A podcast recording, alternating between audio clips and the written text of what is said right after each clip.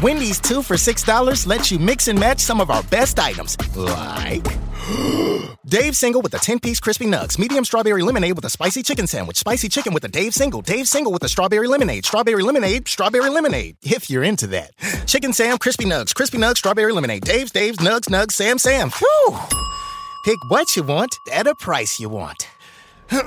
Choose wisely. Choose Wendy's two for six. For limited time, price and participation may vary at U.S. Wendy's on the card only, single item at regular price.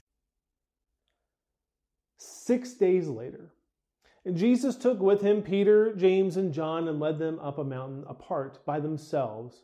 And there he was transfigured before them. And his clothes became dazzling white, such, such as no one on earth could bleach them. And there appeared to them Elijah with Moses, who were talking with Jesus. Then Peter said to Jesus, Rabbi, it is good for us to be here. Let us make three dwellings one for you, one for Moses, and one for Elijah. And then Jesus said, Wait, nope, nothing.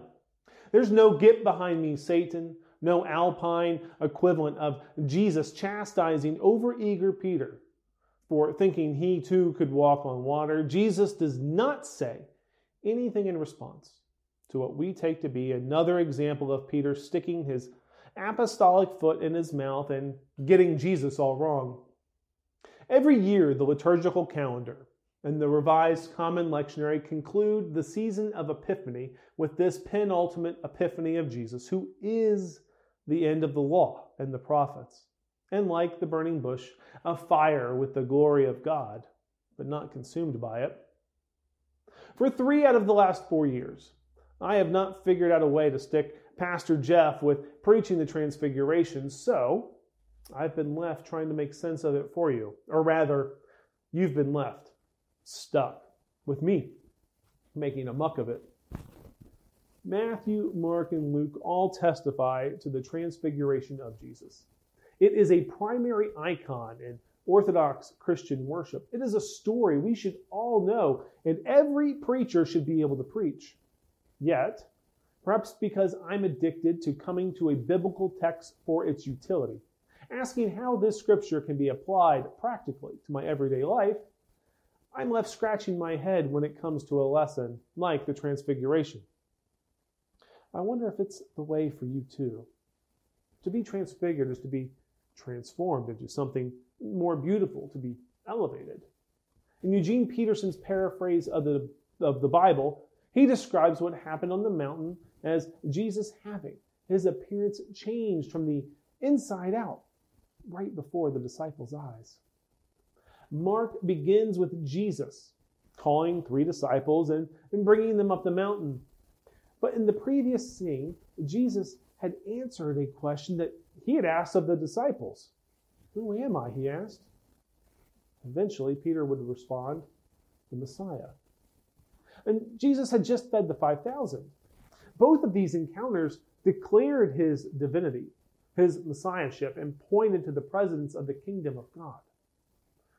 From the beginning of the Gospels to the very end, the focus is on Jesus, and yet, time and time again, preachers, color me guilty use the transfiguration of Jesus to point to the actions of the disciples instead of the glory of God. Looking to make sense of the oddness of this scene, we, I, look to it for utility. Two years ago, I pointed out that Peter, James, and John were standing in the midst of a divine revelation. God, throughout the history of Israel, had a habit of revealing God's self and making a divine scene on mountains. I mean, God made a covenant with Israel through Moses on two mountains. These theophanies, visible manifestations of God to humanity, these theophanies of the Old Testament were terrifying experiences. There was fire and rushing wind, to say nothing of voices coming from places voices don't have any place coming from. Moses went up to Mount Sinai on behalf of the people. And even then, his appearance was so altered by the glory of God that he had to wear a veil for the rest of his life. And then there was this guy who accidentally touched the ark to keep it from falling on the ground, and he was struck dead. Such is the glory of God. But here in Mark, In this theophany, not only does Jesus show forth the full glory of God, bleached teeth, jeans, hair, and all, the disciples survive. Like Harry Potter, they're the boys who lived. And that's all correct. Still, two years ago, I said Peter, James, and John, Peter especially, missed the bigger picture because they, well, Peter wanted to memorialize the event by erecting tabernacles on a mountain. I reminded the congregation that Peter, James, and John, led by Jesus, had to come back down the mountain. I chastised Peter for wanting to stay on the mountain because there was ministry to be done. The Gospel of Luke tells us that there was a boy who needed to be healed as Jesus and the disciples left the transfiguration. There is work to be done, I said, and there's no time to be wasted. Last year, I pointed out, very cleverly, I thought, that Jesus was constantly on the move, and thus we should be as well. Missing the point of the transfiguration of Jesus, explaining away stained glass language I did not understand, I implied that discipleship, actively living in accordance with the teachings of Jesus, was about gritting down, putting our nose to the grindstone to feed the hungry and clothe the naked.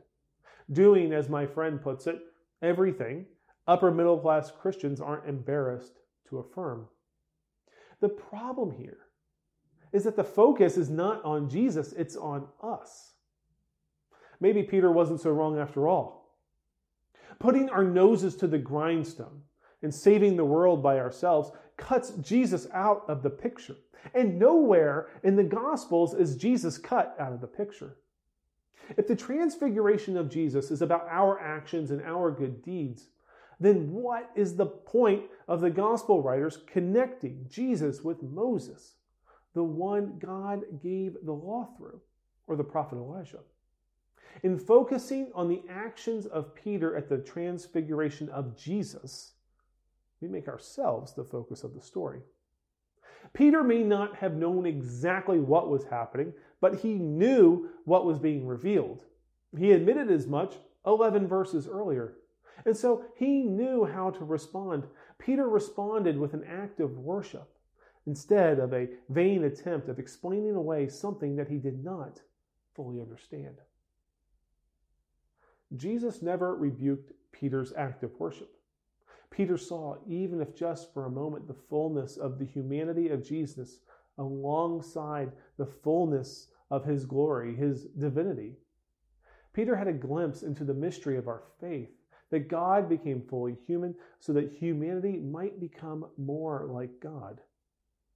The good news, the hope contained in the transfiguration of Jesus, is not a message to come down from the mountain and serve the poor, a message of utility that many would affirm without ever knowing Jesus. No. The good news is that God became like us, like you, and like me. The light that beamed from the transfiguration of Christ is the same light that said, Let there be. The same light that creation waits for, with sighs too deep for words. The same light that will one day make all of creation ablaze like a bush with God's glory, but not consumed.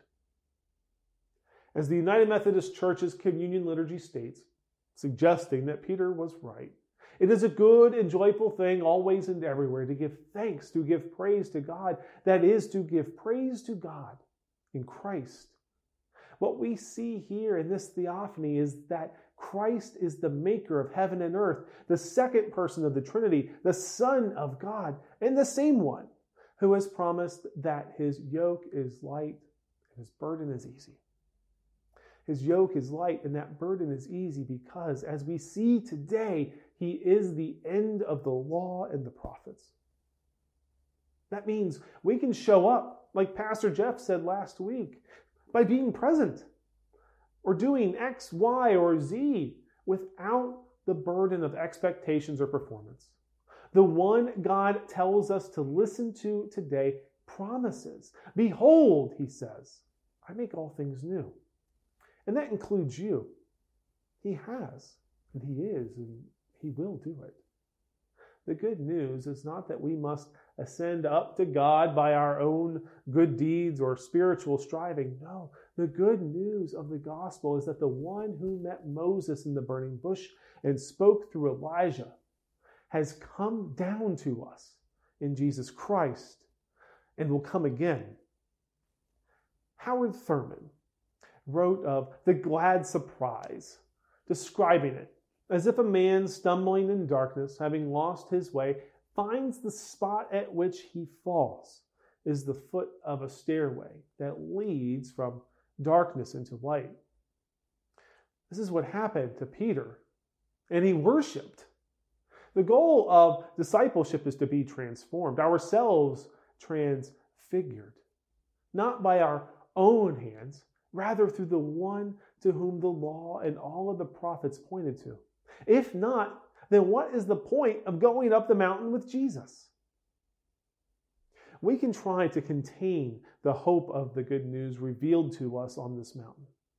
But the good news for us, revealed by the faithfulness of Peter, is that as Jesus' humanity was transfigured, so too will our humanity be called into perfect union with God. And not because of what we do when we come down from the mountain. Rather, because of the one who invites us to ascend, to worship, and to be transformed. And there's no containing that news. I offer it to you in the name of the Father, Son, and Holy Spirit. Amen.